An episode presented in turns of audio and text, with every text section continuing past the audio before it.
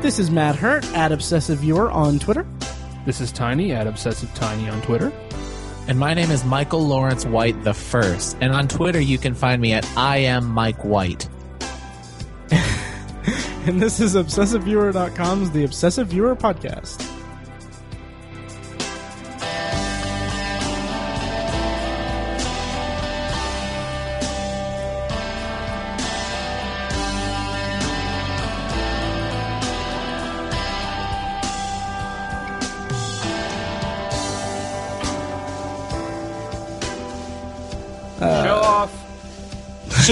me? No, what? Nothing. I didn't say anything.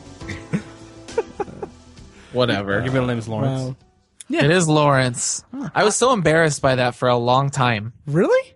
Yeah, it's, it's like an old man's name. It and I is. tried I tried to keep a secret for a long time and uh in like eighth grade Hmm. it came out and I, and I was so embarrassed and I don't know why it's not that big a deal Yeah, Huh. it's a common Yeah, name. it's a good one. I almost called you Michael Lawrence in the pod chat just for Michael Lawrence S's and G's, um, but I didn't. Yeah. so that's how that's how I know I'm not the guy who uh wrote and directed School of Rock I'm not that Mike White Ah, Mike White. He was also. I'm all, I'm and also not Spawn from the Spawn movie or Black Dynamite from Black Dynamite Wow. and you're not black.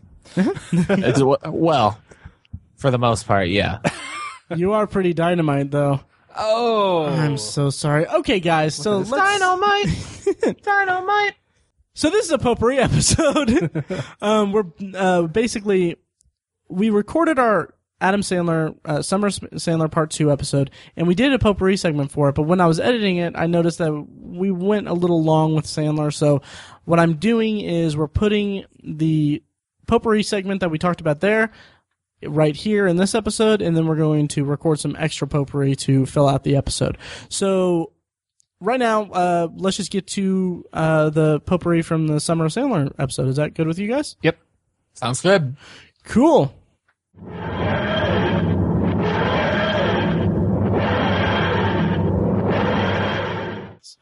So now we come to the point of the show where we can talk about anything we're into, anything we've seen lately, news we're looking forward to, um, stuff that's coming up. Anything, as long as it smells good, it is the Obsessive Viewer Potpourri. So, uh, Mike, what do you have for potpourri? Well, uh, I don't know how uh, in deep in depth we want to get into this one because I think we can take a while on this. But uh, would you guys care to talk about Dawn of the Planet of the Apes? Absolutely. Okay. I'm sorry. Oh, cut that out. cut that out. Uh, you really meant Tiny says fart yes. sound effect for that one, didn't you? yeah. um, no, that that was great. Uh, yeah, let's talk about Dawn of the Planet of the Apes. So this episode comes out. Uh, the, Matt, you might not have a whole lot to say, or maybe you will. But uh, Oh, this episode comes out after the release of your Planet of the Apes retrospective review Yes, series. franchise review, which you can find the link to on the show notes and on the lyrics page of this sound file. So people know exactly how you feel about it. You loved it. Yes. Um, how where would you rank it on the 2014 scale so far? Oh, And I- again, no pressure. Huh. In terms of movies that have re- been released in 2014 or movies that I've seen in 2014? Movies that have been released in 2014. Um, I'd have to consult my list, which is vastly out of date right now, but I would say Sure. it's maybe a notch below uh, Days of Future Past for me. Uh, Okay. it's somewhere. It's somewhere in the vicinity of Days of Future Past and Winter Soldier. Okay. Um, I It's up that high. yeah, I absolutely loved this movie. Um, hands down, best in the franchise for me. Um, because I watched the entire franchise in preparation of seeing it, and I mean, just holy crap! I mean, just the Rise of the Planet of the Apes did such a great job of establishing this really groundbreaking mocap and CGI style of filmmaking, and Andy Serkis was just revolutionary in that movie. And then Dawn of the Planet of the Apes just took that and expanded it like 10, 20, 30 fold. Mm-hmm. And it became such an amazing feat of filmmaking for me. And not only in the, not only in the CGI and the, the motion capture, but also in like even just the lighting of, of the, um, like the the battle scenes and stuff. Oh, the war scene? Yes. Absolutely. Oh my god, I was just washed in a glow of happiness as I watched them just attacking each other and then like it was like there's that one sequence in particular that it's just a a dimly lit street that's only lit by uh, street lamps. There's an orange glow throughout it, and and you can see the firefights of the the weapons and all that. And I'm just like, this is so great, and and the atmosphere of this and the lighting is so spectacular that I can't really get enough of it. Um, and just It was it was brilliantly made. Yeah. Cinematically, it is gorgeous. It is a gorgeous film to watch from start to finish. There there is nothing about the mocap or the CGI uh, that irked me whatsoever. Mhm. Very well done. Uh, I loved how three dimensional the characters were. Um, I love that Caesar wasn't all good. I even love that Gary Oldman wasn't all bad. yeah, hmm You don't see that a lot in uh, summer movies right. so I, I appreciated that a lot. I also like. uh, Do you guys know if this is part of a planned trilogy or if they knew that when they first started, did they know there would be more than just the first one? I don't know, but I know that they were leading into the, se- to the sequel to this at the end of this. Obviously, there was actually Well, sure. there was actually a scene shot for like that was intended to be like kind of the opener of the of the sequel that would have ended this movie. Um, but they ended up just uh, I think Matt Reeves said that he cut it because it would have given away too much about the sequel or something. So they went So wait, they know there's going to be another one. yeah, oh yeah. Okay, okay, that's Um, good. But I don't know That's if they- very good. I don't know if they went into Rise of the Planet of the Apes with that knowledge, or if they just went into Dawn with that knowledge based on the success of Rise. Gotcha. What I loved about this one, uh, and and it makes me think that I hope they knew that this was coming when they made the first one. Is that the name Caesar for for the head ape finally pays off? Yeah, yeah. Mm-hmm. Uh, it's actually a reference to Conquest of the Planet of the Apes. Uh, the main ape character is named Caesar. Oh well, there you go. Never mind. See, I didn't know that. I, I But I'm kind of coming at this from the you know Right, the right. fresh. Uh, I I've only seen this reboot. Absolutely, and it and it is definitely a play in in this movie. It is definitely a play on the the name Caesar is definitely Julius Caesar, right? Yeah, and it's I mean he has his Brutus, um, Yeah. Which Yeah, absolutely. The whole the whole thing. Yeah, the conflict between um, amongst the apes it just felt so like I loved how this movie was from the perspective of the apes, and it was almost to a fault because the humans were a little underplayed for me, and I felt like they should have been built up a little bit more. But it wasn't Yeah. necessarily in in in sacrifice of any story or anything like that because it was definitely a very good mix of of storytelling throughout all of its parts. Uh, it Right. was just a really well constructed movie. Now I know that I'm going to be the standout here, but I do have a few complaints. Okay. So I, I better get those off my chest. Wait, first, Uh, Tiny, do you have any thoughts on it? Because we've been kind of. Yeah, I, I Going was I was kind of curious what Mike was going to say because I, I have a feeling Oh, okay. that So I Mike's just- yeah, it is also my potpourri segment. Oh, so- sorry, Yeah. sorry. Well, I mean, me and you have been talking about it, and Tiny's been. No, you're right. Right. You're right. I know. Okay, but go Um, ahead. Sorry. So I, I imagine people who are going to listen to this probably loved this movie, and I and I have no doubt I'll see it on plenty of top of the year lists. Um, a small nitpick: Dawn and Rise are at the same time. Like if they're using that analogy to like the sun or the beginning of something, I wish they. Dawn of the Planet of the Apes works. The title works. I'm just saying, I wish they would have had the forethought not to name the first one Rise of the Planet of the Apes. Eh, yeah. I mean, they mean, the same thing. sure. True. I would. I would say that that's kind of nitpicking. I mean, It is absolutely nitpicking. However, I am the, here's here's my actual problem. Okay. Um, and at first glance, I loved the movie. It, Winter Soldier is the gold standard for movies this year for me. Okay. It's probably going to be the best one, and and I was like, yeah, it's pretty good.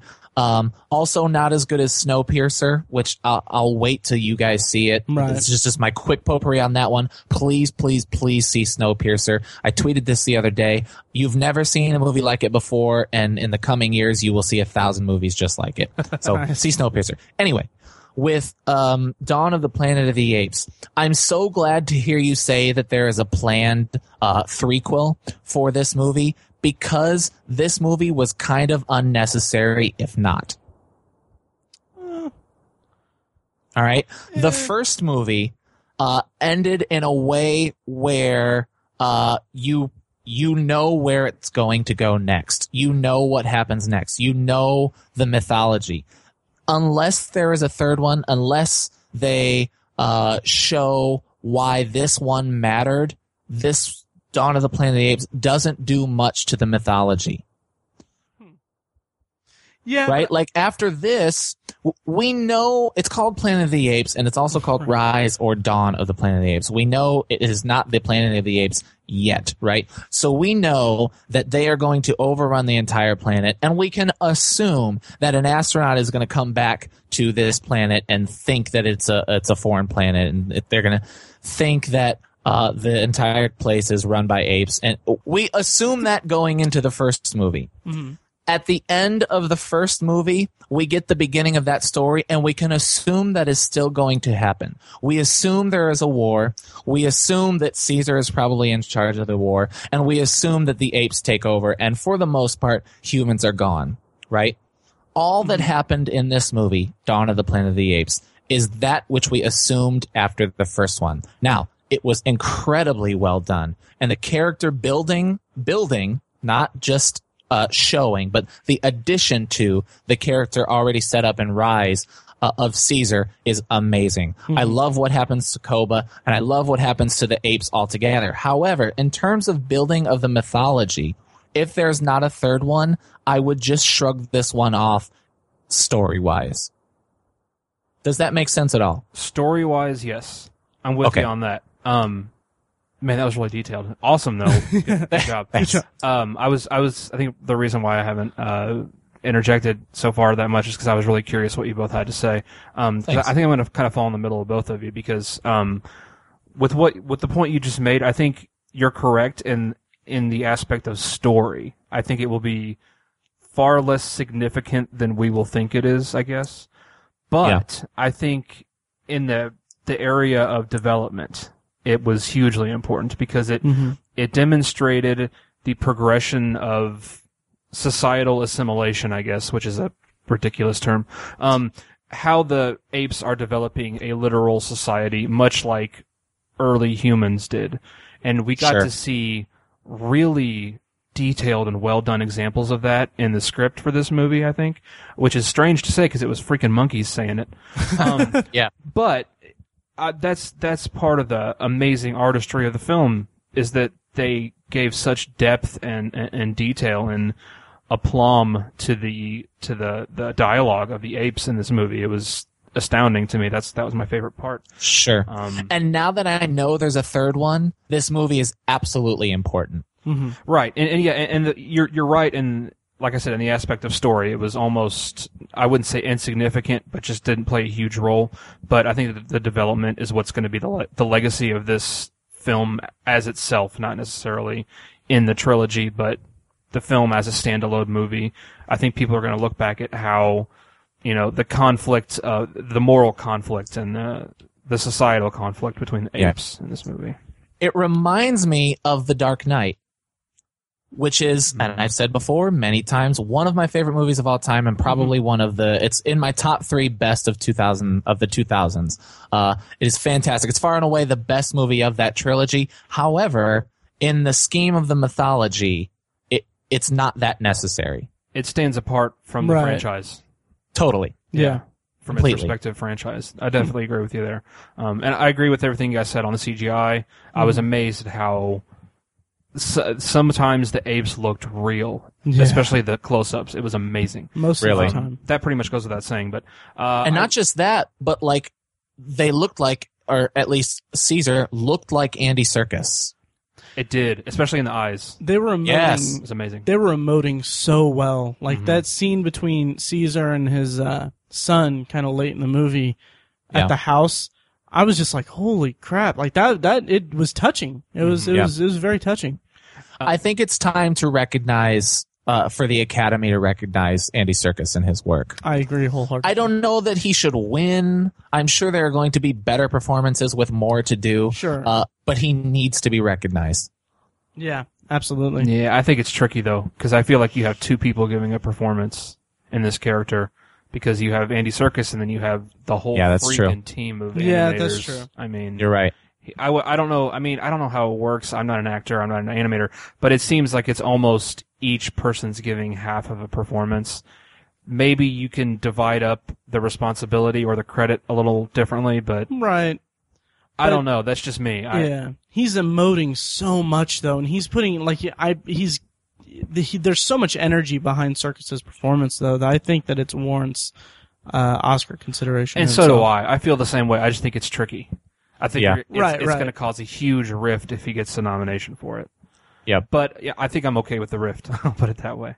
Yeah. I, I loved the um, another point of the movie was uh, the ca- kind of the character mirrors between the apes and the humans. Um, like you said, uh, Koba was kind of the ape Gary Oldman, and Yep. you know Caesar was like the ape uh, Jason Clarke. Uh, I forget their character names. Yeah. Um, but I that that was just a sort of a fun thing. You know, you kind of see what fails and what succeeds, and and I don't know. Again, it was just the whole development of society. It's it was something that I was so interested in. And their motivations were very clear too, and it was very They're mo- yeah, strong. it's- Yeah, it's a good Yep. one. Um, yeah. Um, I'd probably put it uh, to to. Um, Oh yeah. Thank you. I'd probably put it um, probably like maybe fifth or sixth best of the the movies I've seen so far that have come out in 2014. Probably somewhere. In there. Okay. Yeah. That's uh, that's similar to me. Yeah. Cool. Which I, I haven't seen a ton of those yet. So I mean, Right, you know, we're just barely past halfway in the year. So, Yeah. Um, Cool. So, what about you guys? What have you guys seen? Sorry to take up so much of that Oh, time. that was all great. Tiny, you want to go? Sure. Um, let's see. I wanted to bring up. I always bring up stuff I watched, and I wanted to bring up something different, and uh, it's something that's kind of been I've been thinking about lately. It's actually news. It's I don't know if you guys have been keeping up on the news about the continuation of the Amazing Spider-Man franchise. Um, yes. It's Yeah. it's so so weird to me, and I think it's because I'm just not a businessman at all when it comes to movies. Well, I mean, to an extent, I, I to an extent I am, but it's just like I, I don't, I could never see myself making a decision based on money. I guess. Um, and- Yeah. And, so, what's insane to me is that the Amazing Spider-Man two was uh, financially the least successful of all five Spider-Man movies Wow. Right. but it still made seven hundred and some million dollars worldwide. Right. And so Right. I, it's like Sony is sitting on this amazingly valuable property. Between five movies, you're talking about like three billion dollars, Yeah. which is Yeah. ridiculous. That's a crap ton of money. Um, and if they don't use it, they lose it. Right. um, if if Sony does not, I think I don't remember. I don't know, I don't know the specifics of the contract, but if they don't make another movie, the property reverts back to Marvel. Uh, so Sony either has to make they have to make something, or they're going to lose it. And so, I guess there's a huge rift between the studio. I use the word rift too much. there's there's conflict between the studio heads and the producers and the filmmakers, directors, writers, actors. It's like everybody can't even come close to getting along with each other. It's really Jeez. strange to me. Like yeah. You'd think they would be able to figure something out. Um, Yeah. it's it's it's basically uh, Amazing Spider-Man three. For those who don't know, is basically sitting in limbo right now. Um, it's it is more than realistic or a real possibility that that Sony Universal will not be making Amazing Spider-Man three. Uh, which is good. I, I think it needs to sit in timeout for a little bit. yeah, and you know, And I was a fan of Amazing too. Actually, I you know I came out of it liking it, but I, I am not thrilled about the direction it's going. And when I found out that the Sinister Six might be derailed, I was thrilled. Yeah. I you know, I I love the idea of the property going back to Marvel cuz seeing freaking Spider-Man in the, like the third Avengers movie would blow my mind. Yeah. Um cool. but, you know, at the same time I hate not seeing character lines, character storylines completely fleshed out like the way they were intended to be. True. Um, we would lo- all this development that we got for Peter Parker in the second Spider-Man film is just essentially out the window. Right. Um, and that's, I think that that's been my favorite part of this most recent franchise. I don't think we ever got anything that good in the first franchise. Um, but I, I've said before how biased I am against that, so that's maybe not too fair. But um, I just I want to see how that plays out. In the I wonder if they're using the fact that it is the lowest grossing as a scapegoat for not doing another one with the knowledge that the team they're using hasn't been successful. yes, Yeah. Well, well, again, success is is hard, and you know it's not up to us to talk about the success of a movie. Clearly, it's made several million dollars. But what I mean is, critically, people haven't liked these movies, and I wonder if they're saying maybe there's something to that. could be, Could be, yeah. Yeah. I, I like the scapegoat theory. That's Right. I don't think anybody involved in making it, again, be it the studio heads, anybody, is particularly excited about making it. Could it be Right. that they're just trying to focus everything on X Men and they feel like they're spreading the, the studio spreading itself too thin by by going Spider Man a whole thing, X Men a whole thing? Because they both own the property, right? They, I was gonna say, is that the same studio? is it Sony? No. owns- no. I thought Fox No. had Fox. Fox. Oh crap! I completely forgot. Oh, never mind. But Maybe you're it's- confused because of that joint thing they did at the end of Amazing, Yeah, where they put the right. X Men trailer. Wow. I've Yeah. gone like a couple months thinking that. Holy crap! It's a mess. Um, yeah, maybe it's maybe it's also they're just getting cold feet. They don't want to. They don't want to. Maybe they would they'd rather cut their losses instead of competing with Fox and um Marvel. It is a And- mess. And can you imagine trying to explain this to a 10 year old Yeah. who, who just like wants to see his favorite superheroes? Well, I love the Avengers movies, but my favorite superhero is Spider Man. Well, sorry, little Timmy. You'll never see them in a movie together. Why? Cause money and adults are stupid. let's let's be real though. Studios don't give two about kids. nope. No, they don't at, At all. You're right. Unless they're buying toys. exactly. Um, yeah, it's it's just unfortunate. You know, I, I wish they could figure something out. I, I don't know. It's it's just such. I hate that. It's this is all just business now. Yeah. Like there's just no. It's almost like there's no artistry involved. N- no artistic uh, capital being exchanged. It's all based Right. on business and money, and it's just unfortunate. Yeah. Yep. Yeah. And now some of the best comic book movies are being made by independent studios and independent companies, groups. Uh, Kick Ass, hmm Mm-hmm. right? Yep. Yes. Uh, Snowpiercer is not really based on a comic book, but it had a comic book style. Man, you guys got to see Snowpiercer. Yeah, I'm gonna make it a priority this week. I think. Me too. I think. Um. Yeah. Yeah. So yeah, that's just news. Uh, Cool. Caught my eye. It's strange. So, Matthew. Uh, yes, I have a couple things that might run a little long, but uh, the first thing I don't think I've mentioned it before this, but um, the Flash pilot episode. I mentioned Arrow a couple weeks ago, and I'm I'm enjoying Arrow. I haven't watched any more really since since I talked about it. I just haven't had time, but the Flash pilot leaked online, and I stumbled upon a copy of it. and so I watched it, and it was really good. It was uh, surprisingly really good. It kind of had a Sam Raimi uh, Spider-Man kind of feel, which I know Tiny is not a big fan of, but it had that kind of comic booky kind of feel. And I don't obviously I'm not going to spoil it because it doesn't premiere until October, but the ending. I will say this. At no point, I, I'm not a big comic book guy. I'm, I'm trying to get into comics and I'm, I'm really like jumping right into it. Um, but I am into comic book movies. I'm a huge fan of the Marvel Cinematic Universe. I really like what they're doing, even, even little, like even the lesser ones like Iron Man 2.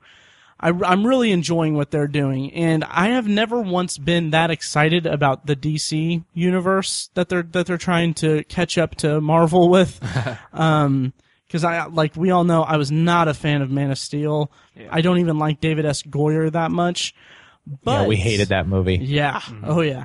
Um, but by the end of the Flash pilot episode, now I'm not saying that this is supposed to, that I, it made me excited for the longevity of the DC universe. Um, not saying that it's going to tie in with the movie universe that they're making, or if it's all going like all these properties are like the TV shows Arrow and the Flash are going to join with the Justice League, and they're going to have a big sprawling movie and TV epic thing. I'm not saying that, but I'm thinking that it's a possibility possibility judging by the pilot, and it's the first time I've been excited about the DC universe at all. Um, and I was really, I was really interested. And I was really, I was really pleased with the pilot episode. I really liked it. Um, I, the Flash is pretty cool. Um, and, uh, it's got, uh, what is that guy's name? He played JD's brother in Scrubs. Um, I can't think of his Tom name. Cavanagh There you go. who he's just a likable guy. He plays a scientist and kind of a mentor to the Flash. Um, and I just, I think he's just a good presence. Um, so I, I liked it. I liked it. I'm looking forward to, I think I'm going to review every episode on the website when it premieres in October. Hmm, nice. So that should be fun.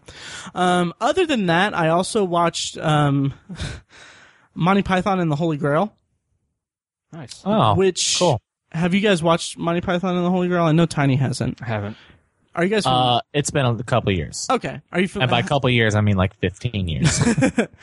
I really liked it. I was I was a little hesitant because I wasn't sure how I was going to feel about it. I don't know if the comedy was really going to be my thing, but it was so goofy and weird that I really really enjoyed it. Um, kind of this, kind of like short vignettes marbled together or, or uh, jumbled together into into a narrative of a movie, and it was just.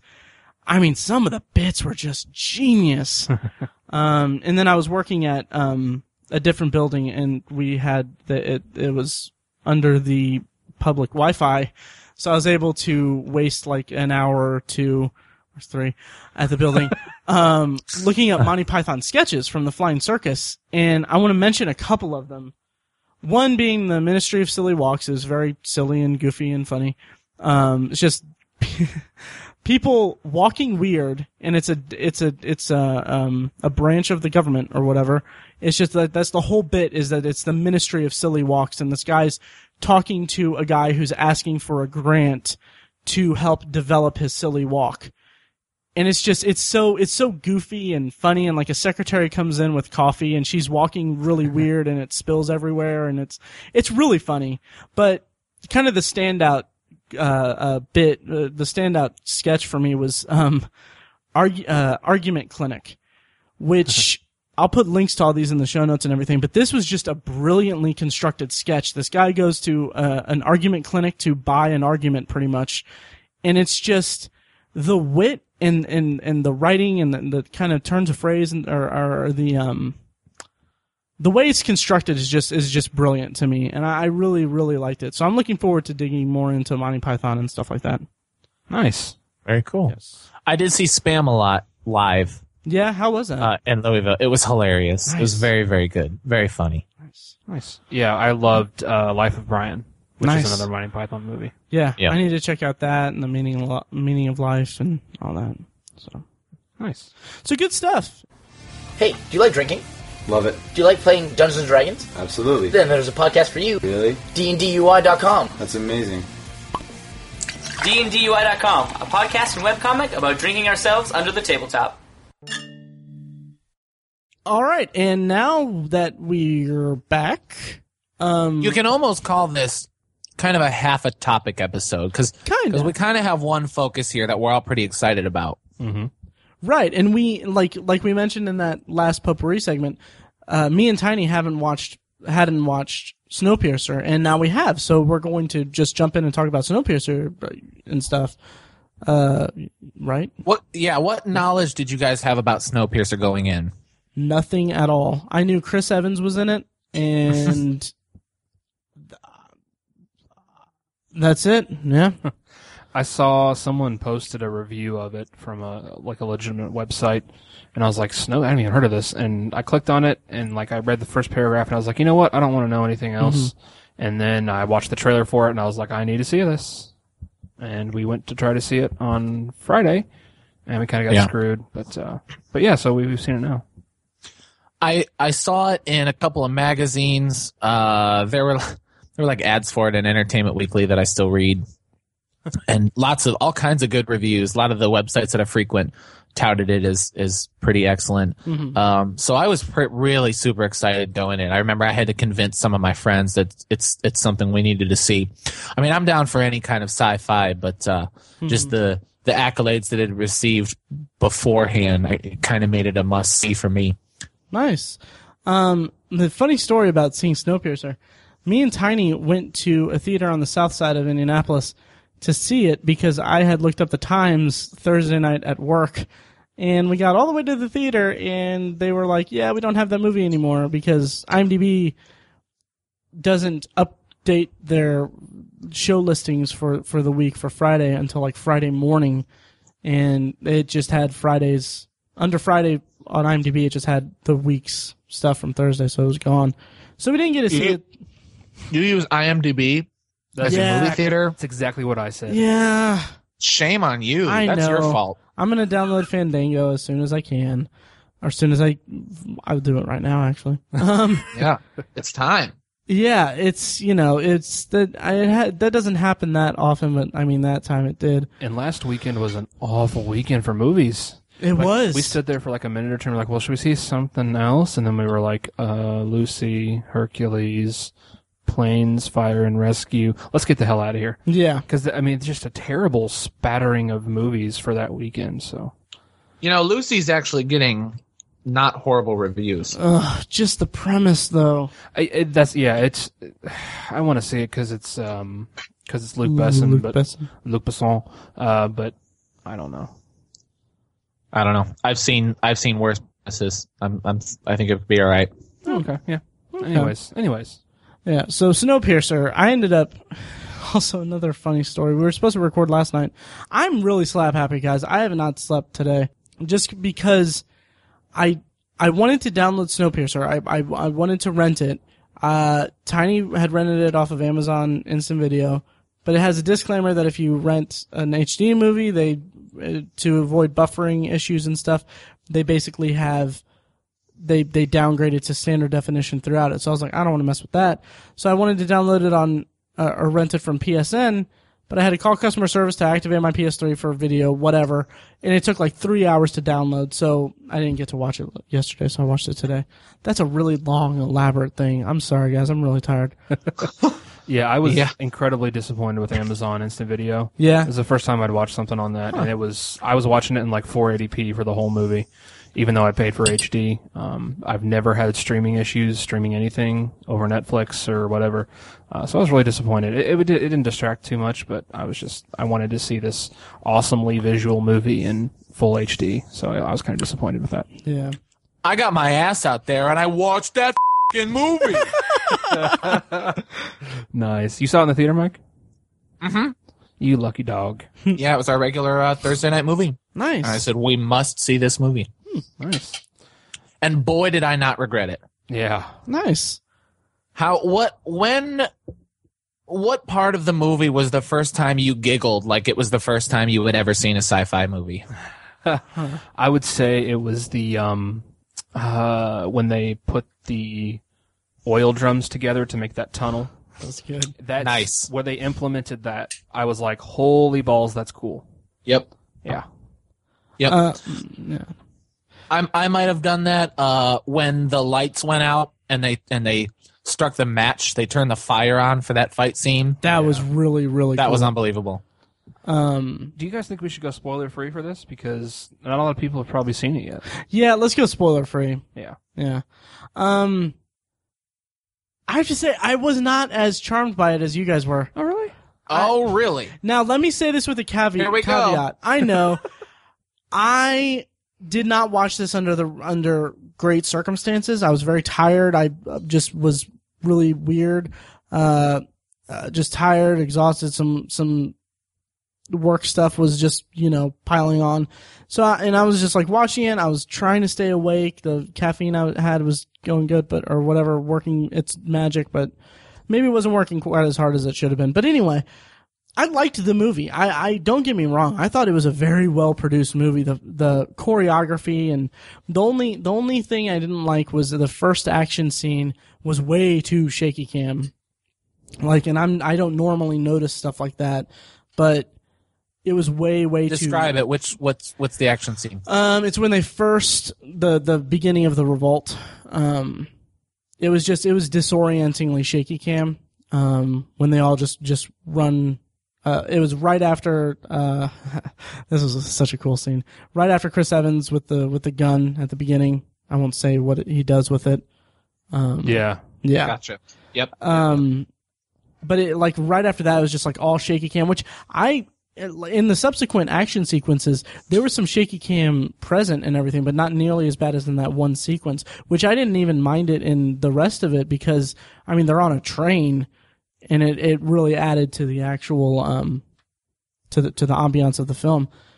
But I don't know. I felt like it was such an intriguing concept. I thought that it was a really good concept and setting for a movie Um because it's just they're on a train and it's a post-apocalyptic dystopian post-apocalyptic thing about class struggles and stuff like that but then again it's also a post-apocalyptic dystopian class struggle kind of movie and that's kind of something that's i i feel like that's that's going on all over the place and while this was a unique and original movie it still was burdened by that that genre I thought it was substantially deeper than that, actually. really I did too. I thought it Uh, was. go ahead, the Mike. first thing I'll I'm gonna let you talk. I, I agree. I agree with you uh, fully, Tiny. But I'll, I'll start by saying uh, the best thing, the best thing in its benefit was that it didn't have zombies in it. you know, most of those post-apocalyptic things right. have zombies. Yeah, in it. Didn't have sure. that. But go, but go ahead, Tiny. I'm sure your your comment will be a little deeper than mine. I was going to say that uh, I don't think this is a spoiler. I think it was overall it was sort of like a a pretty well crafted allegory for like social control. Um, sort of like a.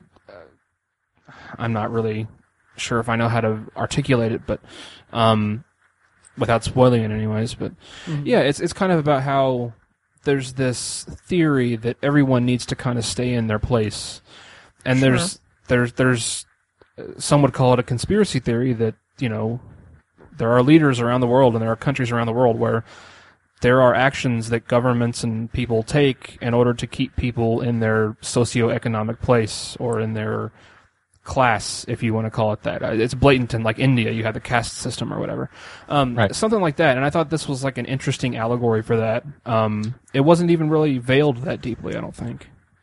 yeah No, not at all. maybe that's what i didn't like about it Especially at the end. Again, I don't, I don't want to spoil it, but it was kind of revealed at the end. kind of hit over the head pretty hard with it. Yeah, but you you see the themes of it throughout before it's exposed at the end, and you're not you can't really piece it together as you're watching it.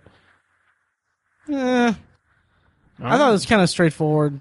Honestly, but Straight, I don't know. I, yeah, but I think it wore. I I feel like it wore straightforward on its sleeve. I I don't think that it meant to be so allegorical. I think that this was the story of this movie. Um, it- you know, you can't you can't say that everything is an allegory, and especially this. But like, I don't think it tried at all to um hide the fact that it was an, an allegory, and it used that class system just as a backdrop more than a theme. hmm Yeah, allegory is not the right word. I think it's more like uh, No, no, it is the right word, but but again, uh, uh, it's it's so blatant that that uh, I, I- you know I don't think it's going for for hidden allegory. I- I- again, it's just a backdrop. yeah, or I, I would almost say maybe it's like they emphasize the subtext. yeah. Like you think it's about this, but it's actually about this, and once you look at it, it's it's kind of on the surface, like the subtext. I don't know. Yeah, I thought I thought it was Yeah. a, a, a deeper movie than just a, a dystopic sci-fi movie. but even then, that aside, I, I, I think we're I think we all. Um, Tiny, you and I agree on it, but we're kind of uh, in different stages of that, and we kind of disagree with Matt. Even then, it's still better than most of the ones, and, and I Oh, think that's kind of what we should talk about. Oh, absolutely. Um, just just the the film, the film, the the the, the choreography and the just the the filmmaking style of the action sequences were just so so awesome. Like a lot of like action movies and and all kinds of genres actually they employ just really crappy slow motion effects stuff like that. I mean i'm looking at you michael bay. Hmm. But this just utilized it in such a great way. Like it really helped like um carry the the the narrative flow of the action on screen in a way that was really really um well done Agreed. Yeah, agreed. Absolutely. I loved um well, I loved Chris Evans. I thought he was fantastic. And it it's funny to think that he was the guy from Not Another Teen movie. Yeah. I also think it's hilarious, just or maybe not hilarious, but I definitely chuckled seeing him for the first time. How skinny everyone else was, and how much he looked like Captain America. That's true. Yeah, he was wearing the coat the whole time for a reason. Yeah, exactly. yeah. Yeah. I didn't even pick up on that until you just said that. Wow. Um, I really liked his chemistry with, uh, is it Jamie Bell? Yeah, but it was yeah. I mean, the character, the character was very archetypical to that kind of movie, but I like the back and forth and stuff. I, I more preferred his chemistry with chemistry with John Hurt. Um, Sure. I thought those were really insightful scenes. Um, there's there's like two of them or maybe three. Um, I really appreciated that. I th- there were I loved that they had their main character.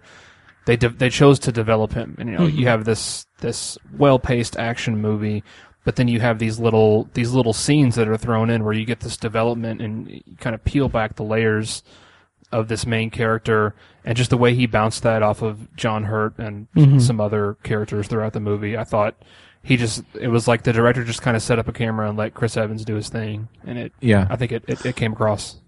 I have a new appre- appreciation for Octavia Spencer. Oh really? Uh, yeah, I thought she was particularly Yeah. great in it. That you didn't have before?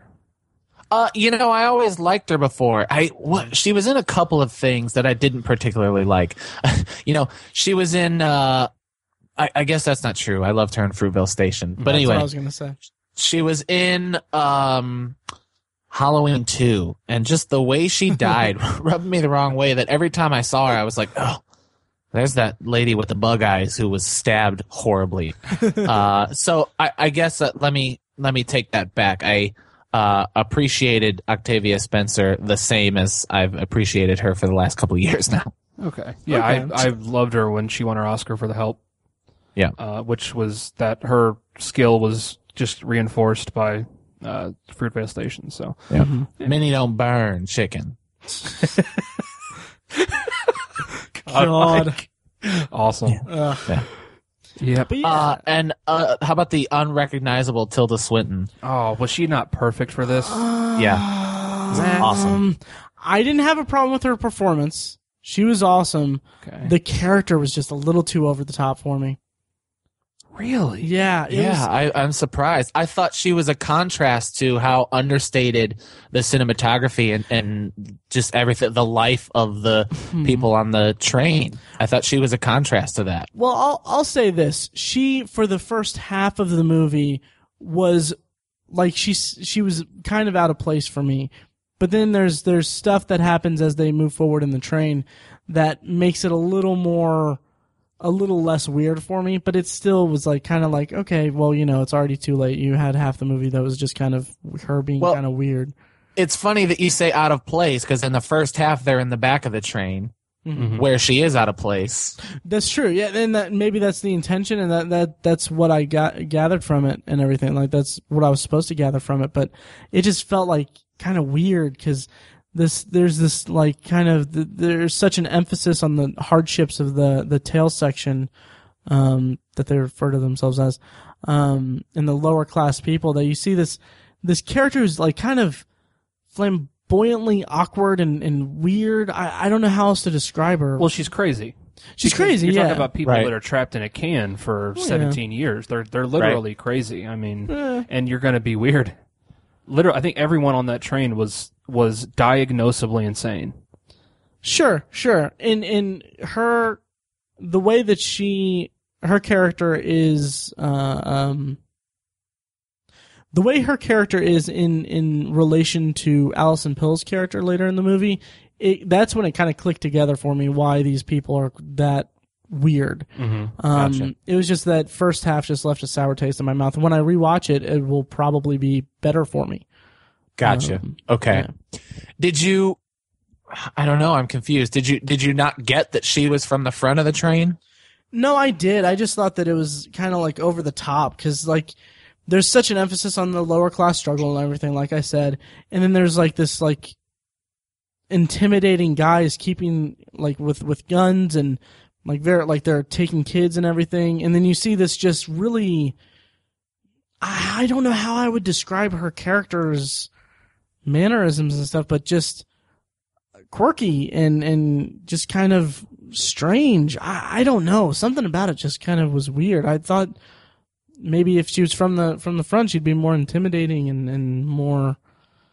I don't know. Maybe I maybe it's just something that just didn't click with me, and I didn't get. Well, her gar- Well- her guards were intimidating for her, so that's Right, yeah, right. really but I mean, role. I don't know. To each their own. yeah, yeah. What about uh, Alison Pill in that scene? See, that's when, like I said, that's when it kicked, clicked together. I thought that that scene was just really, really eerie and Yeah. really creepy, and and that's when the kind of uh, eccentricities of Tilda Swinton's character kind of fell into place for me. Um, yeah, I I thought that was a really that was maybe one of my favorite scenes in the movie.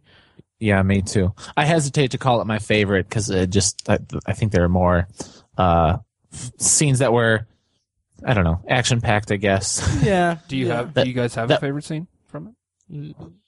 I, I would say when the lights go out and they light the match. Okay. Yeah. Mine mine was the scene that takes place in the sauna car Oh yeah. because I just loved how we were in this middle the middle you know we had adrenaline jacked and you know we were in the middle of this tense uh, sequence and then everything just kind of just calms down and stops they drop out the music they drop out the dialogue and you just get these like characters who are just I don't know. I, again, I don't want to spoil it, but it's it was just such an intense scene. I, I love the way it was played. I loved the way it was shot. It was awesome. That was my favorite part. Yeah. Yeah. Cool. The the the bad guy in that scene. Mm-hmm. Uh, another. I mean, I don't mean I'm not. I'm not crapping on the movie and everything. I did like the movie. He was a little too supervillainy. He, uh, his motivation was. I agree a with you on that one. Yeah. I'll give you that. It was a little cartoonish for me. Mm-hmm. Yeah. Um, Cartoony in a lot of ways, uh, or a supervillain in a lot of ways. Cartoony, yes. Uh, almost too angry, and also like superhuman. Yeah. Mhm. Oh yeah. Oh, definitely. Uh, I what do you guys think? Uh, well, I mean, I just I love the part, but again, without spoiling it, um, how they sort of set up this kind of so in the first act, they kind of set up this this um archetype for the action. You know, they they set it up one way, then they kind of flipped it because like I was, you know, I was expecting like a shoot 'em up thing. Yeah. And oh, me too. That's not what we got No. in such a beautiful way, and I that's one thing I loved. It, it was like a nice a nice deception almost. I don't Yeah. know. I don't know if you guys got that or not, but yeah. totally. Yeah, I because like I said, I didn't know much about it going in, so I thought it was going to be action heavy, and it's like in terms of bullets and stuff like that. yeah, Um, I thought this this was the movie that Elysium wanted to be. yes, I Um, think Sure, that's a good way to put it. I I I uh, mentally kind of compared it to what I remember of Elysium. because as I was watching it, I was I was noticing these things. I was like, what, what is what is their motivation for keeping these people Mhm. basically in abject poverty and just a horrible lifestyle? What is their motivation? Why are these people, you know, sacrificially, you know, giving up their limbs and stuff like that? It's like, why would they Yeah. do that? And we get a, a freaking amazing answer at the end, That's which that we never got in Elysium. You know, they they never set it Yep. up in Elysium, and it, it was it frustrated me the whole time I was watching that movie. But this time, it was frustrating me, and then they absolutely hit it out of the park at the end. So That's that. I think is when I left the theater after Snowpiercer. Uh, I just couldn't stop saying how satisfied I was by the whole thing. Absolutely. Satisfied in all aspects. Satisfied by again by the action I saw, by the direction, by the cinematography, and then by the mythology that they set up and completely paid off at the end. hmm absolutely. Um, Jeez. no, I Oh boy. I mean, you said mythology. I do have an issue with the very ending. Um, like the denouement. after Yeah. climax. We were uh, talking about how you couldn't understand the ending. We discussed it off mic, and we did. And Matt was just tired, guys. I was very tired. Don't blame Matt. He was I'm tired. s- still might cut this out. this part. Even this part, Yeah, us throwing you under the bus. pretty much. Uh-huh. That's why you edit. Oh yeah. Oh yeah. Yeah. All right. So I know that's this is not like the goal or the intention of the podcast, but you guys know I have to ask, so I apologize. Uh, Tiny, I'll start with you because we agree on this. Uh, where would you rank this uh, in terms of 2014? Uh, 2014 so far, movies that have come out, it's easily a top five. Uh, Yeah. Maybe even top three. I'm Yeah. not sure. I mean, Captain America and X Men: Days of Future Past are definitely ahead of it, but only Right. barely, to be honest. Right. Um, yeah, I, I keep saying Winter Soldier is the the gold standard this year for me. Right. hmm Yeah, I, I try not to think about my lists until December Yeah. or January of the next year. So I don't know. I I always do a, a mid year list. Like I do a July list just to kind of see where I am. To, Like I'll look back Right. in December to to make that list. What about you, Matt? Um, this isn't a good benchmark for it, but I'd put it around the same area as, or maybe a little, uh, same area as I Origins, the Michael Pitt movie, okay, um, which would probably be in, I don't know, the 15 to 20 range, okay. maybe, Okay, maybe a little higher, but yeah, that's I mean, surprising. I, I'm surprised. You know, I hope you get to watch it again before the I, end of the I year. hope you do too. I probably will. I, I, I guarantee I will, I will see this movie again. Yeah. I just think um, it's your kind of movie. That's that's why I'm so shocked. yeah. Yeah, and I don't know. Like I just rewatched Anchorman 2, so I'm I don't know what that has to do with anything. Wait, you watched Anchorman 2 like the day before Snowpiercer, the day before? Yeah, the day before. I was Day like, up. Well, yeah. that is a that is a challenge to watch. That's a Anchorman 2? marathon to watch Anchorman 2. Oh, the the second viewing is such a struggle for me. Wow. Uh, I don't know that I'll ever see it again. it's just the and this is a tangent, but just the the big brawl fight. Like at the end of it, I was like, or like right as it was starting, I was like, oh god, just just finish it, just be done. Yeah. So I don't know. I fucking love that movie. Anchorman two. I'm kidding. I was gonna say. Oh, Jesus. I thought it was okay. Yeah, it was okay.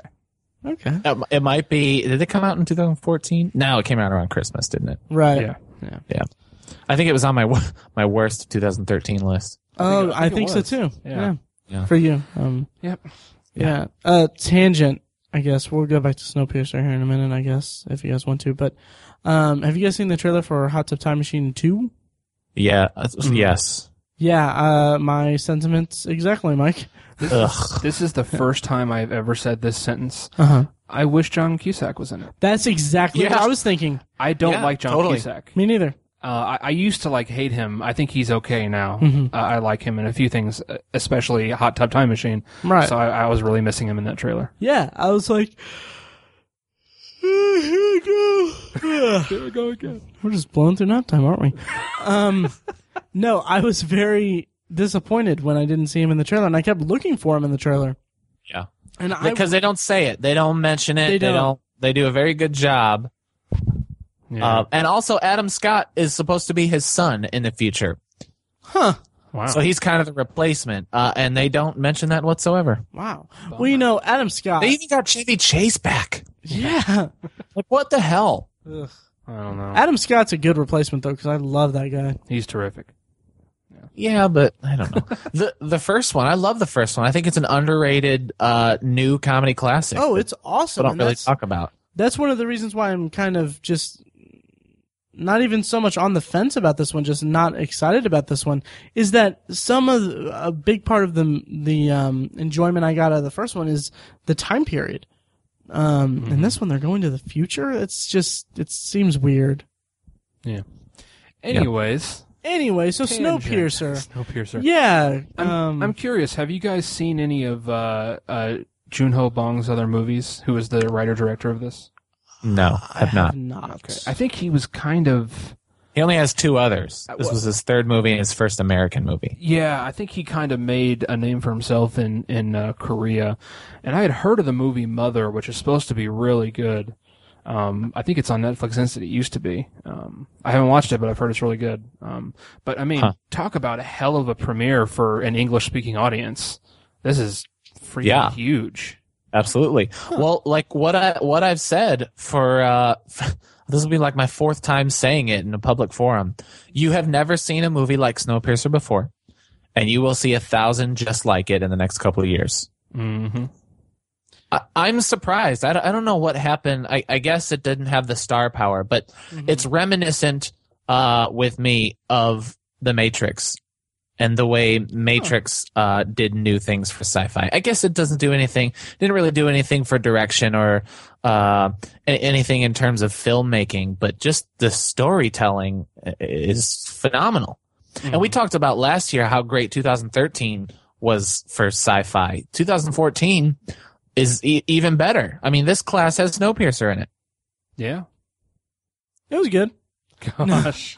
I I did like it, and I agree. Um, I just need to watch it again. uh, does does it qualify as just a sci-fi movie? Because it is based on um, graphic novels. It's based That's on- true. You calling it a comic book Yeah, I was movie? gonna say, is it a comic book movie or is it?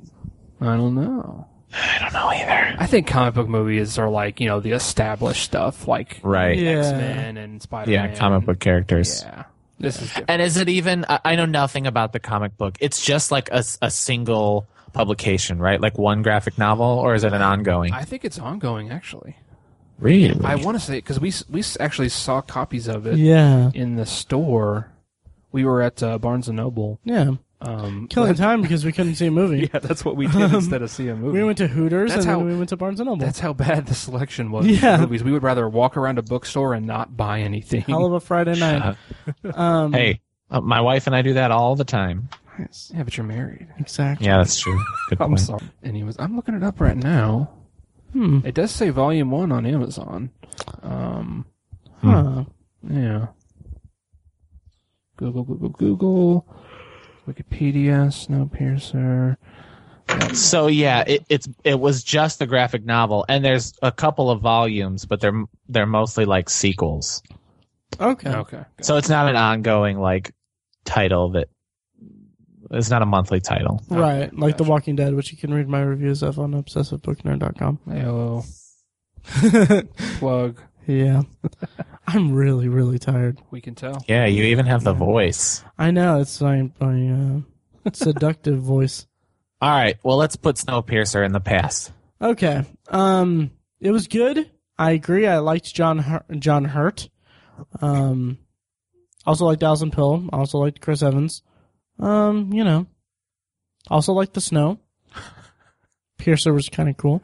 Jeez. I'm so so tired. Wow, Yeah. No, I did you, like you the want to movie. take you want to take that one again? eh, screw it. no, he wants to go to sleep. I'll keep it. Um, Yeah, I'll say it, it's shaping up to be one of my favorites of the year, hands down. wow. Um, probably top five for me, depending on what the rest of the year does. Uh, Right. Uh, man, you know, I, I would say the cast. There's no weak link in the whole cast. I thought everybody was fantastic. Um, I thought the direct the directing was uh, it it almost. I don't think it was super unique, but it definitely had a signature to it. You could definitely tell that this person is going to be able to set, you know, was it Junho Bong, I think is his name. Um, he's going to be able to set himself apart from other directors. You're going to be able to tell when you're watching one of his movies. Uh, yes, exactly. Yeah. I like you said, it's not um it's not incredibly original. I don't think he did anything new, but it's also not derivative. Mhm. Uh, and I'll and I'll give him that. I kind of to sum up, um, it will absolutely be in the top ten of the year for me. Uh, like I'll I'll bump something out that I thought was good uh, later on, just to make sure that I talk about this movie when I do the post because it it deserves to be seen by a lot of people. More more movies like this should be made. I Yes. really, really need to watch this again. Um, I feel like the directing was kind of like uh, Ridley Scott and Terry Gilliam had a baby. that Yeah, that's not yes, A little bit. I got a very Yeah. distinctive um, Terry Gilliam feel, Mhm. like toward when they when they got higher. Or, a less less along. sporadic yeah, Terry Gilliam. more grounded in reality. There you go. Yeah. yeah, more on the rails, Oh, right? Hey, Am I right? Not tired. Not too tired to make a nice pun. Well, you know, Eh, he likes to please. yeah. Anyways, Snowpiercer, go freaking see it. It's awesome. Yep, please yeah, do. it's cool. Matt agrees. Um, yes, and also like like we said, you can get it on PSN, iTunes, Amazon. Uh, get it digitally, man. You know, rent it. It's cool. Buy it. Buy it. So what do you say? What do you say we do some scented candle in the potpourri episode? Let's do it. I don't know what that means, but okay. because we're already doing Oh, add some scented Potpourri. candle. There you go, so. We'll talk about. dude. I'm so tired. This is a strange episode. it's very strange. Yes. Um, Hey guys, it's Pat, and Tyler. and we are the co-hosts of the Nerd You're Looking For podcast. We're just two nerds that love talking about nerd stuff, whether it be comics, video games, movies, or TV shows. We start every episode off talking about what we're into. We talk about how we've become the nerds we are today. We go through our nerd news, all the breaking nerd news throughout the week, and we end each episode with a review or a top five of something in pulp culture that we love. It is a bi-weekly podcast that posts every other Monday. You can find all of our episodes on iTunes, Stitcher Radio, and our companion blog, thenerdspodcast.com. And we are the nerds you're looking for. Take it easy, guys. See ya. So at the end of every episode, we like to do potpourri, but this whole episode is potpourri. So I guess we're calling this scented candle. So basically, we're gonna each take a turn and talk about something that we've seen or we're looking forward to seeing. Could be movies, could be TVs. Doesn't matter as long as it smells waxy, delicious, like a like a birthday cake candle. Dude, I've been so many candles you don't even know. did you guys? Did you guys see my idiot brother? oh, I haven't seen it in a long time. I think I was drunk when I saw it. Yeah, I'm having a love affair with TJ Miller. TJ Miller? He's awesome. and uh that's what I was do that's the line from our idiot brother at the end when they're making candles. Okay, nice. You have no idea how many candles I've been. You have no idea how many candles I've been. Wow. Anyway, so what are you guys into? Matt, Uh, when you can squeeze in the time yes.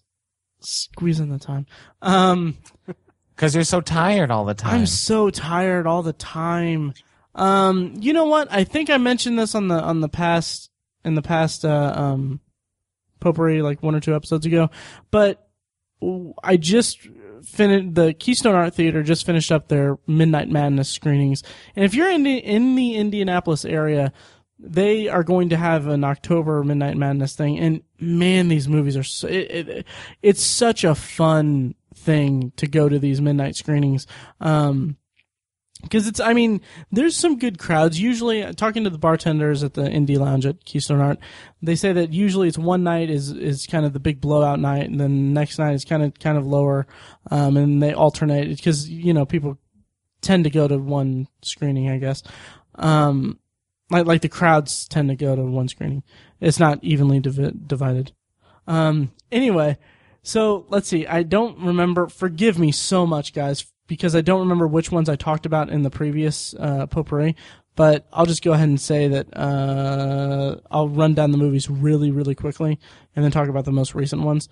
Um, they had, and they're all jumbled in here. Crap. Um, I'll start with the room because I mean I, I think I already talked. Yeah, we already talked about Raiders and uh, uh, um, um, Back to the Future and stuff. But the room was great. Um, I think I may have talked about that. Jaws was amazing. Uh, very fun seeing that on the big screen. The, just, I mean, that scene where uh, the head floats across the screen or like, comes out of the comes out of the uh, boat, the sunken boat. the shark head, by the way. Was it a shark head? Oh no. You mean No, no, no, body? no, no, no, no, no, no, no. you're I right, mean, you're right, you're right. uh, the fisherman. Yeah, Um, The jump scare. the jump scare Yeah. at every time, and it's just it's amazing. Um, I'm bummed I missed that one because I really wanted to go. yeah. Sorry. No, Um, I, it was my, I chose not to. Oh yeah, that's right. I can't stay until 3 a.m. anymore. That's right. You yeah just can't. yeah. Everyone Yeah. failed on that one. Anyway, Silence of the Lambs was awesome. Uh, it was it was just it was it had been several several several years since I'd seen it, and I just forgot how thrilling it is. Like for some reason, my perception of it, or my my my memory of it, was just this kind of not lame, but kind of like this long-winded movie about um uh, an agent hunting a serial killer with the guidance of a more interesting serial killer. That was my that was my memory of it. But it's so cool. It's it's such a good movie. In this the the Hannibal Hannibal Lecter's big scene, kind of I think toward the middle of the movie, is just so so chilling. Nice. Um, yeah, so that that was that. Uh, I think the statute of limitations is up on the spoilers there. What scene in particular are you talking about? Oh, the one where he escapes and cuts Oh, off okay. the he cuts off a guard's face And wears it. and wears it Yeah. as a disguise to get away. It's so so awesome. Yes, Yeah. Um, and then the last two were Clue and The Princess Bride. Clue was awesome. Tim Curry, Clue is one of the most underrated movies in the history of movies. he, it's amazing. It's Such it's a great movie. I love it. Um, again, really had to pee. Um, It's because you get beers before the I movie. do. It- that's why. that's you know It's the drawback of having a bar at Yeah. the theater. But it's such a cool place. I love it. Seriously, I can't tell you enough. Go to Keystone Art at the Fashion Mall. Uh, Yeah, the, the, the atmosphere and the ambiance trumps needing to pee in the movie. yeah, absolutely. uh, Princess Bride was fantastic. I hadn't seen it in a long time either.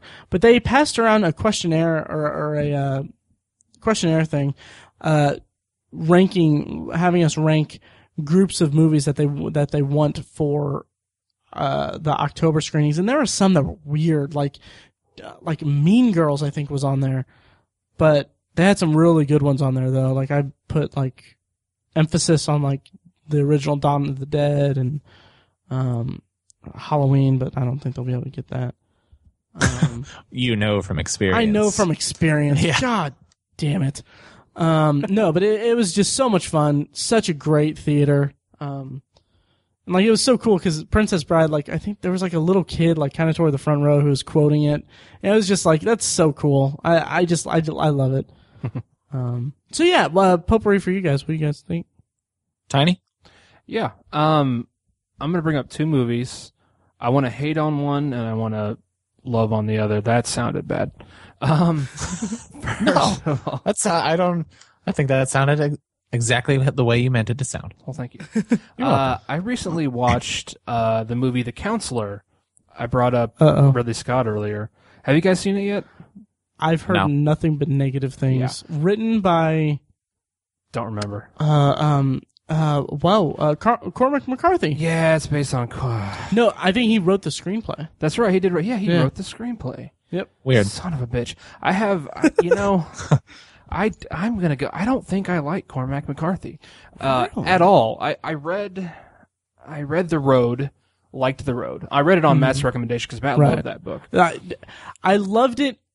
Okay, small tangent. I loved it for the descriptive, like the prose. Okay. The prose was just some of the most beautifully descriptive and haunting and just very bleak writing. Just the way, like he basically, there's very little dialogue. It's all just descriptions of what they're seeing and what they're doing and stuff. And it's just, it's so gripping the way that he writes it. But yeah. um, but the overall story and everything, like the the kid with his father, it was just kind of like I didn't. Maybe I just didn't get it.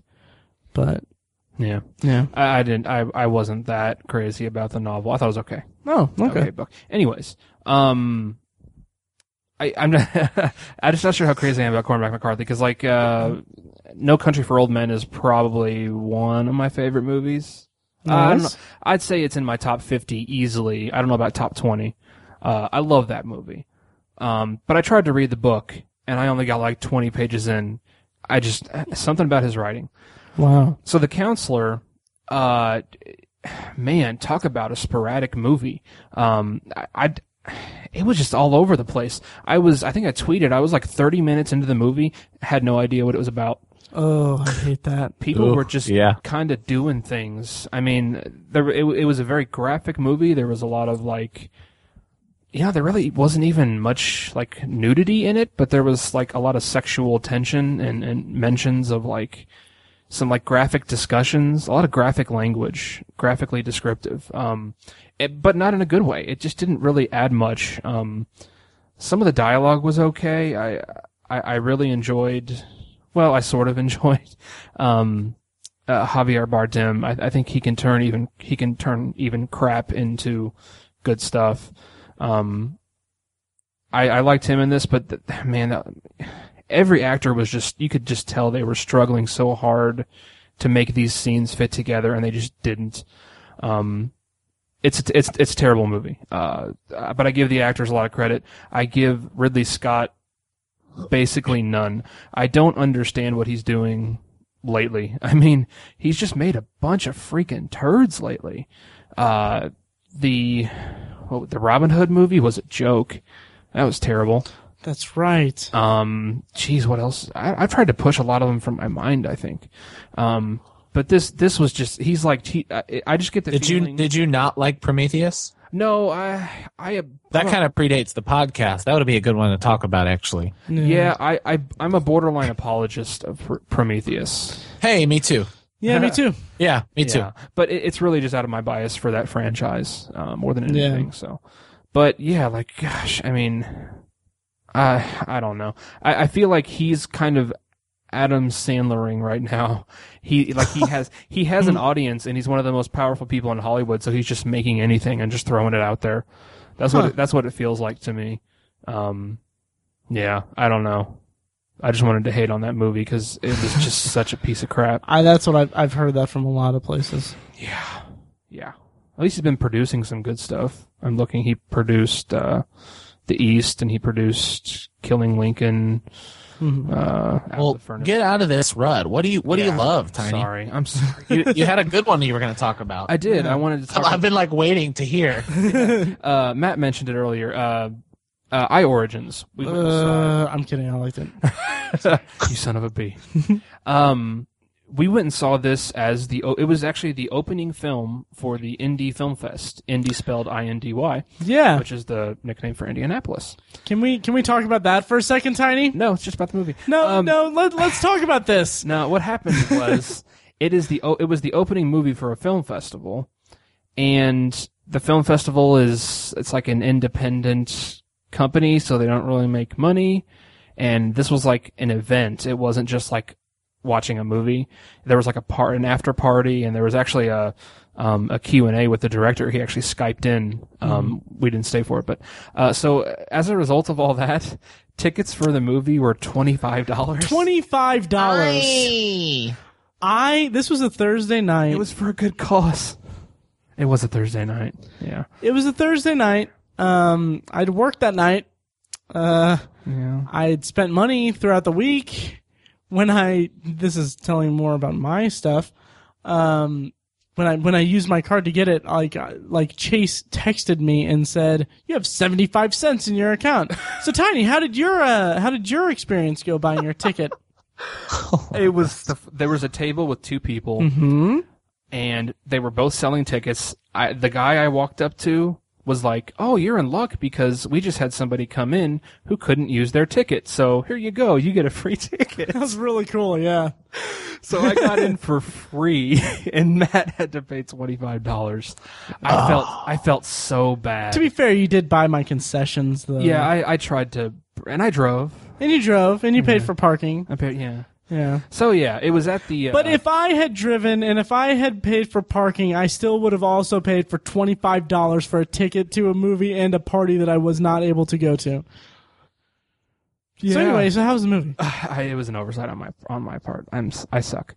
Anyways, uh, this was showing at the Indianapolis Museum of Art in the just awesome uh, Toby Theater. So great. Um, it's it's just a magnificent theater. We, we've talked about it before, and so this was the kickoff for the Indie Film Fest. Uh, I was really excited about a lot of the movies they had. Unfortunately, I didn't really get to go to any other ones because it's only Yeah, a week and a half, and a lot of them are showing like during the day. I almost went to some of them. They had some pretty interesting uh, collections of short movies, short films. Yeah, but I Origins was uh, we were actually one of like five audiences who got to see it before anyone else like in the world, literally. Yeah.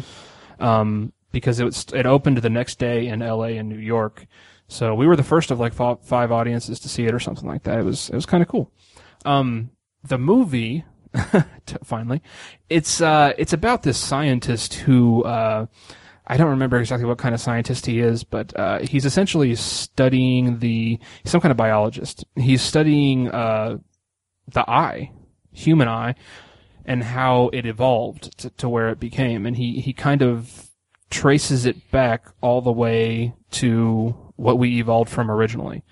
Um, so it's, it's kind of a high concept movie, but it takes you down like a really interesting path. Um, it it it, uh, it tackles a lot of the a lot of the big issues with um, science versus faith, and, and and you know, can can you be both? Can you be faithful and scientific at the same time? Um, actually, the main character, uh, Michael Pitt, was uh, the, played the main character. He actually based his character off of uh, Richard Dawkins, which was pretty cool. Um, but man, I really love this movie. I, I, I was sort of blown away. Um, it's probably I don't know if it'll be a top ten, but it'll be close for me for this year. I think. Uh, Wow. I remember seeing the trailers and, and saying, oh, yeah, this movie looks like it's for me. But as the trailer went on, I was like, this movie looks kind of boring. you know, it's not a fast-paced movie by any stretch. Um, Okay. the director is Mike Cahill. Um, he he was kind of known for uh, his other movie was called Another Earth. Came out a couple years ago. He wrote and directed it. Um, that's a cool movie. I I, I liked it a lot. Um, Okay. But those are the only two. He's done three movies. He has a, another one that's a documentary from several years ago, but he's only done two feature films. Um, and I, I I really dig his style. Um, I, he he's kind of like he's kind of like um, Spike Jonze, but less mindfucky. Okay. sure. Okay. um, which I think is a high compliment. Um, I think he has a great style. I, I really like what he does. I, I appreciate his writing more than anything. Um, I just think he has a really talent, really has a talent for writing. Um, the movie was great. I loved the acting. Michael Pitt is always awesome. Um, uh, wow, I forgot her name. Uh, William Mapother isn't it, who is an actor. He was most famous for playing a, a villainous character in Lost. Yeah. Um, Brit Marling is the actress who was in it. She's uh, she's kind of blossoming right now. Um, she was in the movie The East, that which she also wrote and directed. Um, and all the characters were great. I thought they all had really good good chemistry with each other. Um, it's a really good movie. I, once it once it releases wide, I hope people go see it because man, it's it's a cool movie. Yep. So Cool. took forever for me to get there, but that's what I saw. So uh, Yeah, I liked it a lot. yeah, what do you got, Mike? It's all right. Well, you guys took your sweet time, so I got a couple. Sorry. Go right ahead. That's all right. That's all right. Uh, the first thing I'll talk about is I've been watching the Kevin Smith movies. Oh, nice. okay. Yeah, I had never seen Chasing Amy, and so on vacation I watched Chasing Amy and I loved it. You never saw Chasing Amy, You've never seen No. Chasing Amy? Wow. I never saw Chasing Amy. dude. Yeah, That's a I, great it's, movie. it was a Gap movie. It's a Gap movie. Nice. Yeah, it was. So uh, I watched it, absolutely loved it. Um, might be my favorite Kevin Smith movie. And so as I'm watching, so I decided to watch some more. To like, I wanted to rewatch Clerks. I wanted to catch up on some of the other ones that uh, have just kind of slipped through the cracks. And so as I'm watching them, I'm also reading Matt your Kevin Smith retrospective reviews. Oh, nice. Which you can find at obsessiveviewer.com and also check the show notes. Uh huh. Uh, where you will find that Matt is a is a strong Kevin Smith supporter and doesn't have a negative thing to say about any of the movies. That's right. I, I and was- I only say that because, uh, at, to my point, I, I love you to death, man. I oh, I, know, oh I know. I'm just teasing. That's okay if you love Kevin Smith, but I think you were incredibly generous to Mallrats and Clerks 2. okay. Okay. Okay. Well, Mallrats holds a special place in my heart. That's Okay, That was It- one of my I- first. Okay, yeah. I'm glad to hear you say that. I uh, because I, I was it must. I remember thinking there, there must be something here Matt sees that that I. It, it wasn't an awful movie. What? No, it was. It's kind of it's it's kind of bad. It's not a good. It's not a good movie. It has. I want to love it so much because it's about comic books, which is one of my favorite topics. But it is, uh, like a lot of people say, it's it's kind of like Clerks in the Mall. It's not really, except that the characters are the same. um, uh, Lee, what's his name? Jason Lee. Jason Lee's character, uh, is pretty much a ripoff of Randall Yep. from Yeah. Clerks. Oh yeah. Yep. And, and even more annoying. And by the end, you're not rooting for for him to get back with his girl whatsoever. And that whole climax on the stage of that dating game is ridiculous. Yes, it is. It I really is. And the I whole premise is so stupid. Uh, So, uh, I, you know, I, I was like, read your review to start, and then I watched the movie. Halfway through, I read it again, and then when the movie was over, I read it for a third time, and I was like, what God. did I miss? I I don't remember what I said in my this isn't really a defense, but uh, to uh, I will say that I that was one of the first posts I made on the blog. Well, sure, and it was it's the second Kevin Smith movie. right. So I mean, That said, Clerks is fantastic. oh, I love Clerks. Mhm. Why uh why don't you dig Clerks 2? Do you have a specific gripe about that? I thought it was boring. Oh, I- really? it- Really? yeah, it was uh it like tried to do the things the first movie did. Um but the the first movie was about a time. The first movie was about 1994 or whenever that came out, 92. Uh and, and it was just perfect. It was it was for the slacker generation. And I know that uh this was like the continuation of that. That was like what happens in your 30s.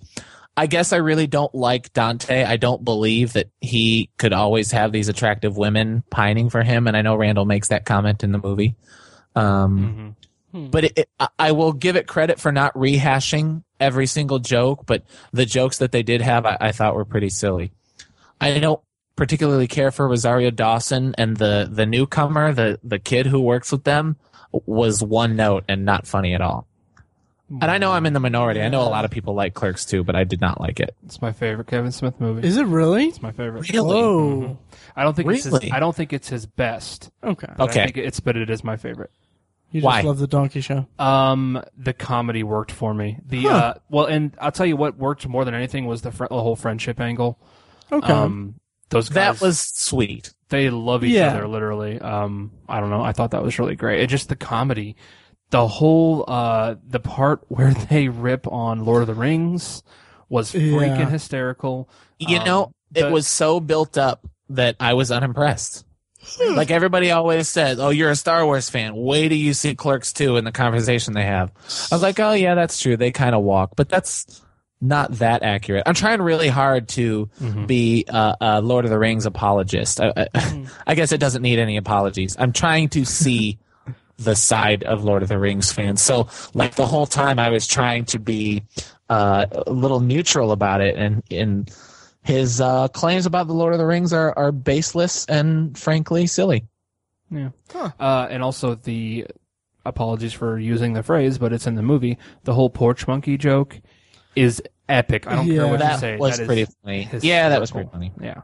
Yeah. I don't know. I, I guess I pulled a Matt on that movie, and I was a little too tired when I watched it. Sure, sure. But Um, uh, no, I I mean it's I think it's far inferior to the first Clerks. I'm glad It's glad. better than Mallrats. I'm glad you really like Chasing Amy because I think that's one of the. Well, it's one of my favorite rom coms. yeah, it's it's Chasing Amy's fantastic. Yeah. I I think Joey Lauren Adams is her voice is a little grating, but yeah. I think that's Um, Kevin Smith's best movie. Yeah, uh, from a technical I can give. I don't know. Uh, From kind of to borrow from you, Tiny. I don't know that it's my favorite, but I think it's his best. Yeah, that's what I'd say. Yeah, from from a screenwriting perspective, I I think it's his best. His, yeah, the That's- script. Although is I'll amazing. tell you, Red State's pretty damn good. yeah, Yeah, yeah. it's good. I met a guy uh, a couple of weekends ago who I, you know, I, uh, I saw a kindred spirit in him, and I played the "What's your favorite movie?" game, and he told me Red State. huh? I, I was just like, really? Nice. Oh, anyway. Uh, yesterday I watched Life Itself, which is the Roger Nice. Ebert documentary about his life and uh, the death, and it was beautiful. You know, I was just telling Tiny about it. It's it's leaving Keystone Art after Thursday. I'm gonna I might try to see it on Thursday. You got to check it out if Yeah. if you love movies. I, I've said before on the podcast that Ebert's a personal hero of mine. I, I did the write up for it on the blog when he died a little over a year ago. Mhm. Um, I don't know. It meant a lot to me, I, especially growing up in Chicago. He was such a Chicago guy that, like, showing a lot of the places where he came from and kind of where he hung out and how loyal he was to Chicago, and just the way he talked about movies. I mean, I, I'm not uh, a movie review in any professional sense, but he's definitely a, a- professional hero of mine. Mhm. And it was just cool to see. It was it was well done. Um, I, th- I think it paints a pretty beautiful story. I love that they don't pull their punches. Uh, Roger Ebert, admittedly, even was a bit of an asshole sometimes, and, and they definitely show that. Um, and I, I think it really made a hero out of his wife Chaz. So Oh, I, I highly recommend seeing that movie. Cool. Yeah, I got kind of just. I mean, like I wasn't a huge. I mean, I Ebert didn't mean to me what he meant to you, Right. but just seeing the trailer for it was just really, really like just it spoke to the movie fan in, in me. Sure. Um, yeah. it it's just seems like it really captured his passion. Absolutely. Uh, Uh, the go ahead, Tiny. Oh, I was just going to ask you, uh, since he's one, like he's kind of one of your heroes. I'm just curious, what, what, how did you feel about his opinion that he was so vocal about that uh, um, video games will never be considered art? You know, I remember reading that article. hmm Um, and I'm not gonna I'm not gonna go here and, and make any comments on it. I haven't really thought about it all Oh, that really? much since. Okay. Um, I'd have to read the article again. Let me get back to you on it. Okay. Yeah, I thought it was baseless. I it, it was uh, I was really disappointed because I was a fan of his too, not not to your extent again. but, Yeah. uh, I liked him too. Especially, I just thought he was a great writer. Um, Yeah, he is fantastic so- and just prolific. The way he could bust out a review oh, he wrote quickly. Yeah, he wrote every single. There was like a thing where he said he writes something every single day. Yeah, know? Yeah, and and he's even um gone back. Like he'll he'll write a uh, a review. He wrote a review about the Raid Redemption where he kind of tore it to pieces and kind of had to uh rewrite it later on it- it, um to kind of explain itself and apologize. So he he is aware of some of his shortcomings, but I, I know the article to which you refer. I'd have to read it again. Okay. Um, yeah. The, so I don't know. The internet kind of exploded when he said that. Yeah, yeah, but but I'm also not a big video game nut, so right. right. right. We'll see. Uh, the third thing I want to talk about, and this is a little quicker, third of four. I apologize. The third one is, uh, I just want to say, I don't know if I've said it before, but I'm so psyched about the 15 disc Halloween, uh, yes. Blu-ray collection Nice. with all the new features. Um, so it comes with the regular version, the theatrical version, and the and the TV version of Halloween 1978. Also comes with the TV version of Halloween 2, and also comes with the producer's cut of Halloween 6. All of which, of course, I have on bootleg. Uh, but I'm just so thrilled to have those on Blu-ray. This will make the uh, seventh copy of Halloween that I own. Wow. Whoa. Yeah, and my wife is not thrilled about that. Did you? I have the I have the VHS a VHS copy of it. I have the regular DVD. I have the uh, limited edition DVD with the TV version. I have the regular Blu-ray, and I have the updated 35th anniversary Blu-ray. And I owned a PSP version of it, a UMD disc, but I don't have that anymore. Wow. Jeez. Yeah. Did you already pre-order this? Uh, oh yes, yeah, absolutely. So did I. When does it get released? Because I need to make sure that I know that I have money in my account. September. I want to say it's either September 15th or September 23rd. I can't remember. Okay. Nice. The last thing I want to mention, Mm-hmm. uh, and again, I'll try to keep this brief, and I also want to keep it uh, as as spoiler free as possible because um, what it does as you watch the movie is really part of the draw. I watched the movie The Imposter, Oh yeah. Oh. which is a British documentary uh, that came out um, in 2012 about a man who uh, impersonated a 16 year old, a 22 year old man who impersonated a 16 year old missing person case. So a young boy went missing in America and, uh, he was found, and I'm and I'm doing air quotes in Brazil uh, three years later. Wow. Wow! Yeah, and it's this guy. Um, I, I won't say his name. I won't say where he's from, but he it's this guy, the imposter, who came to this family, which which is an incredibly interesting story to begin with. Like Yeah. why you know why would this family believe that? What happened? And then uh, about halfway through the movie, the story takes yet another twist, and it's just so good. Um, it, it won it won a couple of awards. Um, it, it's one of the best documentaries I've ever seen. Nice. I've heard really, really good things about it. Yeah. Um, Mike, have you seen and Tiny? Have you have you guys seen that documentary about the lady that faked being involved in or being Mhm. in 9/11? The woman who wasn't there. Yeah, there you go. I watched it recently. It's uh, just amazing story. Yeah. Wow. Yeah, The Imposter's on Netflix Instant. Both of those Yeah. movies Yep. are on Netflix Instant. Yep. Sounds like we should get them together. I'm so tired, you guys. Yeah. Yeah. All right. Signing off. yes, let's sign this sucker off. Um, anything to do before I sign off? Off. Quick update. Day Uh-oh. my day versus movie count. Today's today is the 210th day of the year. I have watched 210 movies. Impressive. Yeah, I am even now. I've watched 43 so far in July. Wow. Jesus. I know. Jesus. I'm gonna do it. I'm gonna watch 365 movies in 365 days. What? How do you?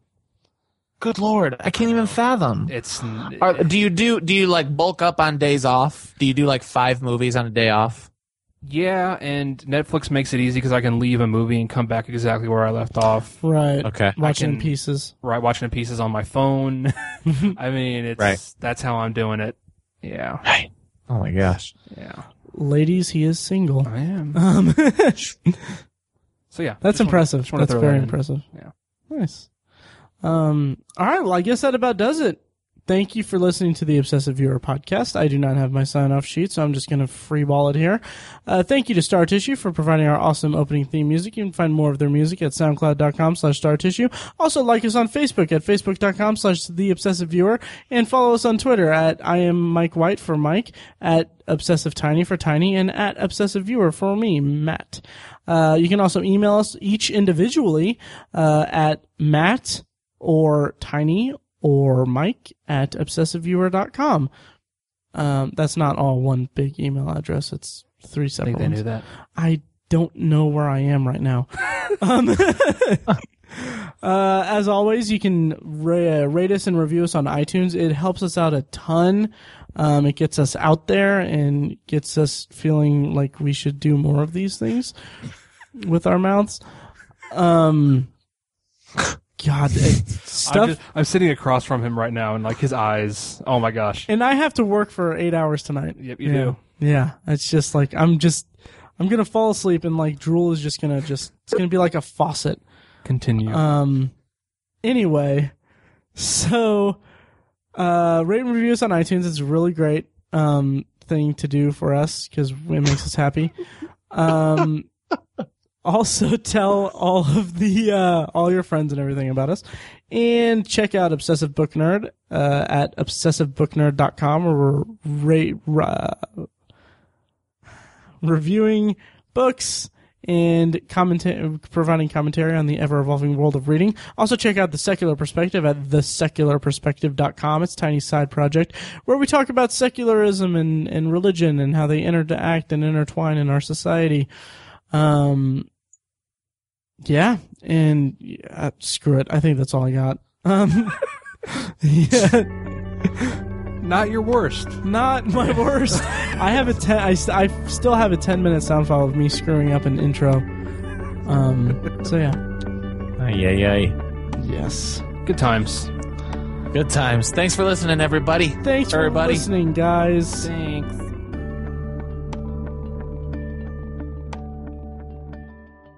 So, guys, this is a potpourri episode. It's an extended potpourri. Um, and we're oh, Oh, it's Raymond. and we're uh, with uh, a famous Chihuahua. Um, Tiny, did you know about that? Yeah. Okay, yeah. Okay, so this is a potpourri episode. You can explain that? uh, yeah. Uh, you know, I'll throw that as a tag. Actually, uh, my brother has adopted a two-legged. My brother and his girlfriend have adopted a two-legged uh, uh, uh, Chihuahua. Uh, uh, teacup Chihuahua? teacup Chihuahua Yeah. named Turbo Roo, uh, and it got picked up by the news, like the local news, and then it went national news, and I think international news. It's like they made a Facebook page, and it's got like like ugh, like six or seven thousand likes. Yes. By the way, thanks to our 400 likes on Facebook, guys.